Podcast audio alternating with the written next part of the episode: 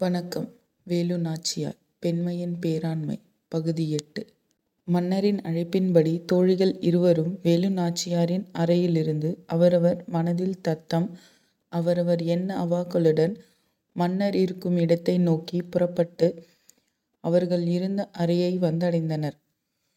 அதோ வேலு நாச்சி வந்துவிட்டாள் என்று மன்னர் கூற பழனியப்பச் சேர்வையும் அவர் தன் மக்களும் மிகுந்த ஆவலுடன் தனது பார்வையை வாயிலை நோக்கி திருப்பினர். இருவர் வந்திருக்கிறார்களே வந்திருந்த இருவரில் யார் வேலு நாச்சி என்ற குழப்பம் சேர்வைக்காரர் குடும்பத்தாரின் மனங்களில் எழாமலில்லை. அனைவரும் எழுந்து நின்று வேலு நாச்சிக்கும் வெள்ளச்சிக்கும் தங்கள் வணக்கத்தை செலுத்தினர். சேர்வைக்காரரே பெரியோர் தாங்கள் எனக்காக எழுந்து நின்று என்னைப் பழிச்சொல்லுக்கு ஆளாக்கி விடாதீர்கள் என்று மிக பணிவுடன் வேண்டினாள் வேலுநாச்சி இந்த பணிவான வார்த்தைகளை வேலுநாச்சியாரை அடையாளப்படுத்தியதோடு அவளின் தன்மையையும் மொக்க பழனியப்ப சேர்வையின் குடும்பத்தாருக்கு எடுத்துரைப்பதாய் இருந்தது. நேரே பொன்னாத்தாளிடம் சென்று குழந்தையான சின்ன மருதுவைக் கண்டு குதுகலித்தவாறு ஆகா இன்னொரு வீர திருமகன். என்ன பெயர் வைத்துள்ளீர் தாயே என்று பாசம் பொங்க வேண்டினாள். சின்ன மருது. சிறப்பு. இன்றிலிருந்து என் சகோதரர்களான இவர்களை மருது சகோதரர்கள் என்றும் உலகம் அழைக்கட்டும். ஆனால் நான் தம்பி என்றுதான் அழைப்பேன் என்று கூறி தன் கழுத்தில் இருந்த ஒரு முத்து சரத்தை கழற்றி சின்ன மருதுவின் சிறிய கழுத்தில் அணிவித்தாள். பின் தன் தந்தையை நோக்கி அப்பா உங்கள் தோழர் எனக்கு இரண்டு தம்பிகளை பரிசாக கொண்டு வந்துள்ளார் என்று கூற மன்னரும் நானும் இதையேதானம்மா பழனியப்பரிடம் கூறிக்கொண்டிருந்தேன் பதில் புன்னகை புரிந்த வேலுநாச்சி சின்ன மருதுவை வாடா என் தம்பியே இனி உன்னை நானே பார்த்துக் கொள்கிறேன். அறிவிற் சிறந்ததொரு வீரனாக உன்னை வளர்த்தெடுக்கிறேன் என்றபடி தன் கைகளை தூக்கி தன் மடிகளில் வைத்தவாறு மன்னரின் அருகில் சென்று அமர்ந்தார். வெள்ளச்சியும் குழந்தை சின்ன மருதுவின் கன்னங்களை மெதுவாக தடவி இன்னும் சில காலம்தானே நீ திருமணம் முடிந்து உன் கணவனின் வீட்டுக்கு சென்றவுடன் தம்பியை எங்கள் வீட்டிற்கு எடுத்துச் சென்று நான்தான் வளர்க்கப் போகிறேன் பெரிய மருதுவையும் சேர்த்து என்று கூறி பெரிய மருதுவை நோக்கி வாடா என் அன்பு தம்பி அருகில் வந்து அமர்ந்து கொள் என்றழைத்தாள். மருதுவும் சிரித்து கொண்டே வெள்ளச்சியின் அருகில் வந்து அமர்ந்தான். பின் இன்றிலிருந்து உனக்கு இரண்டு தமக்கைகள். எங்கள் திருமணத்திற்கு நீதான் மைத்துனன் முறையே செய்ய வேண்டும் சரியா? என்று கூற மருதுவும் புன்னகைத்தவாறே சரி என்பது போல் தலையசைத்தான். நான் செல்லும் பொழுது இவர்களையும் என்னுடன் அழைத்துச் சென்றுவிட்டால் போகிறது. இது என்ன அவ்வளவு பெரிய விடயமா? நான் அன்புடன் அழைத்தால் என் தம்பிமார்கள் வராமலேயா போகப் போகிறார்கள்? அவர்கள் தாய் தந்தையார் உட்பட்ட அனைவரையும் அழைத்துச் செல்வேன். இறுதி வயிறு இறுதி வரை என்னுடன் வைத்து கண் போல் காப்பேன் சரிதானே? என்று பழனியப்பச் சேர்வையை நோக்கி வினவ இதில் என்ன சந்தேகம் தாயே? எங்களை காக்க நீங்கள் எடுத்த முயற்சிக்கு செய்த உதவிக்கும் என்ன கைம்மாறு செய்தாலும் ஈடாகாது இளவரசியாரே. உயிர் உள்ளவரை நானும் என் மக்களும் உங்களுக்கு கடமைப்பட்டுள்ளோம் அம்மா.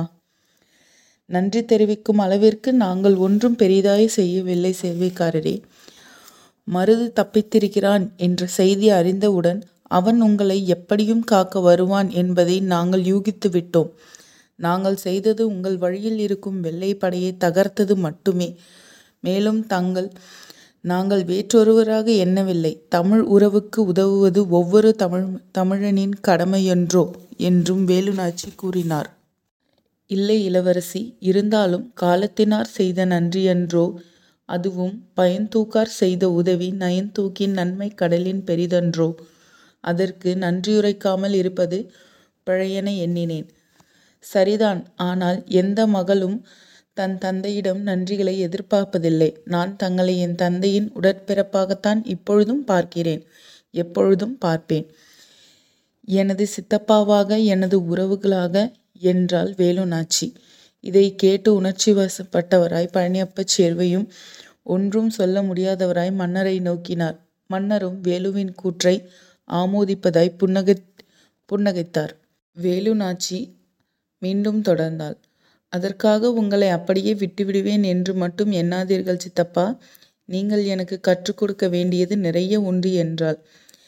என் மகளே அறிவு கூர்மையும் அரசியற் தெளிவும் அரவணைக்கும் குணமும் சான்றோருக்கு ஒப்பாக தன்னகத்தே வைத்திருக்கும் உனக்கு என்னிடம் கற்றுக்கொள்ள என்னம்மா இருக்கிறது? உங்கள் போர்க்கலைகள். இதைக் கேட்டு மன்னர் குறுக்கிட்டார். மகளே நீதான் அனைத்திலும் தேர்ச்சி பெற்றவளாயிற்றே. உனக்கு மேலும் பயிற்சி எதற்கம்மா? அப்பா பயிற்சி எனக்கு மட்டும் அல்ல என் தலைமுறை பிள்ளைகள் அனைவருக்கும். ஒரு வீரமிகு தலைமுறையை உருவாக்க வேண்டும். சேர்வைக்காரரின் கலைகளை அடுத்த தலைமுறைக்கு கடத்த வேண்டும்பா. வருங்கால தலைமுறை போராட்ட குணத்தையும் போர்க்கலைகளையும் அறியாமல் அயலானிடம் மண்டியிட்டு அடிமையாக வாழ வேண்டுமா? உன் கூற்று சரிதான் ஆனாலும் இப்பொழுது கூட பயிற்சிகள் நடைபெற்று கொண்டுதானே இருக்கின்றன. ஆனால் தனித்துவமான கலைகள் என்று நமக்கு ஒன்றும் இருப்பதாக தெரியவில்லையே எண்ணற்ற தனித்துவமான கலைகளையும் கருவிகளையும் ஒரு புள்ளியில் சேர்த்து பிரிவினை மற்றும் மறத்து தமிழர் என்ற ஒற்றை உணர்வுடன் போரிட்டால் மட்டுமே நம்மால் வெல்ல முடியும் என்பது என் கருத்து என்றால் வேலு. மன்னருக்கும் பழனியப்பருக்கும் இக்கருத்து ஏற்புடையதாய் இருந்தாலும் மேலும் ஒன்றும் கூறாமல் அமர்ந்தினர் அமர்ந்திருந்தனர். பின் பழனியப்பச் சேர்வை நிச்சயமாகச் செய்வோம் மகளே நீ ஒன்றும் ஐயம் கொள்ளாதே எனக் கூறி முடித்தார். பேசிக் கொண்டிருக்கும்போது வெள்ளச்சியின் கண்கள் தன் காதலனைத் தேடி வட்டமிட்டுக் கொண்டிருந்தன. வேலுவின் அருகில் ஆதங்கத்துடன் அமர்ந்திருந்த வெள்ளச்சியோ தன் கைகளால் வேலுவின் கைகளை மெதுவாகக் கிள்ளினாள். வலியுணர்ந்து திரும்பிய வேலுநாச்சி தோர்ந்து தன் தோழியின் கண்களை கண்டு சிறு புன்னகைத்தவாறு மன்னரை நோக்கி அப்பா நமது படைகள் திரும்பிவிட்டதா? என்னவாயிற்று? தளபதியும் இருந்து ஏதேனும் செய்தி உண்டா? இங்கு சில இதயங்கள் அவர்களின் வருகையை எதிர்பார்த்து ஏங்கித் தவிக்கிறது என்று தனது கண்களை மட்டும் குதர்க்கமாக வெள்ளச்சியை நோக்கி திருப்பி நகைத்தாள். இதை சொல்லி முடித்தவுடன் நாணத்தால் வேலுவை சற்று வலுவாகக் கிள்ளி வேலு. அம்மா. என்று சிரித்தவாறே துடித்தாள். வெள்ளச்சியின் காதல் விடயம் மன்னரும் அறிவார். ஆதலால் அவரும் தன் பங்கிற்கு ஆமாம் அம்மா காதல் இதயம்.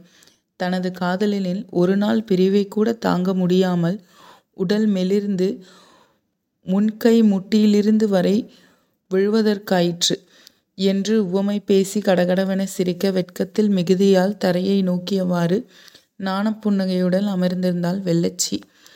பின் அதியனின் படை முதல் வெற்றியை சுவைத்து சின்ன மரவர் நாட்டை நோக்கிச் சென்றுள்ளது என்று தகவலை மன்னர் அவளிடம் கூறினார். வெள்ளச்சியை ஆனந்தப்படுத்த அதியனின் வீரச் செயல்களை பழனியப்பச் சேர்வை வாயிலாக எடுத்துரைக்கச் செய்தார். அதியனின் வீர தீர செயல்களை பழனியப்பச் சேர்வை எடுத்துரைத்ததும் வெள்ளச்சியின் மனம் அளவில் கா அவளின் காதலனில் பால் கண்டுண்டு கற்பனை கடலில் நீந்தத் துவங்கியது. ஏதேதோ எண்ணங்கள் அவளின் மனதில் தோன்றி அனைத்தையும் கட்டுப்படுத்தியவளாய் அமைதியாய் அமர்ந்திருந்தாள். பழனியப்பச் சேர்வை போர்க் காட்சிகளைச் சொல்லி முடிக்கும் வேளையில் வெள்ளச்சி காதல் கற்பனையில் கடல் கடந்து வேற்றுலகிற்கே சென்றுவிட்டாள். இன்னும் பத்து நாட்களுக்கு இது போதும் போலும்.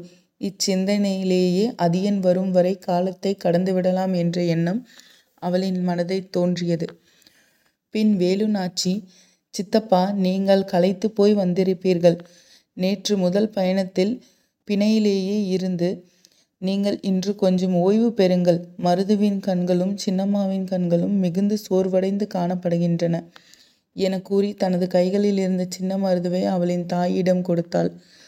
மன்னரும் ஒரு பணியாளை அழைத்து தன் தோழனின் குடும்பத்தாருக்கு ஆயத்தப்படுத்த அறையை அழைத்துச் செல்ல ஆணையிட்டார். பின் அனைவரும் மன்னரின் அறையிலிருந்து வெளியே வந்து அவரவர் இருப்பிடம் நோக்கி நடக்கத் தொடங்கினர். நன்றி. மீண்டும் தொடரும்.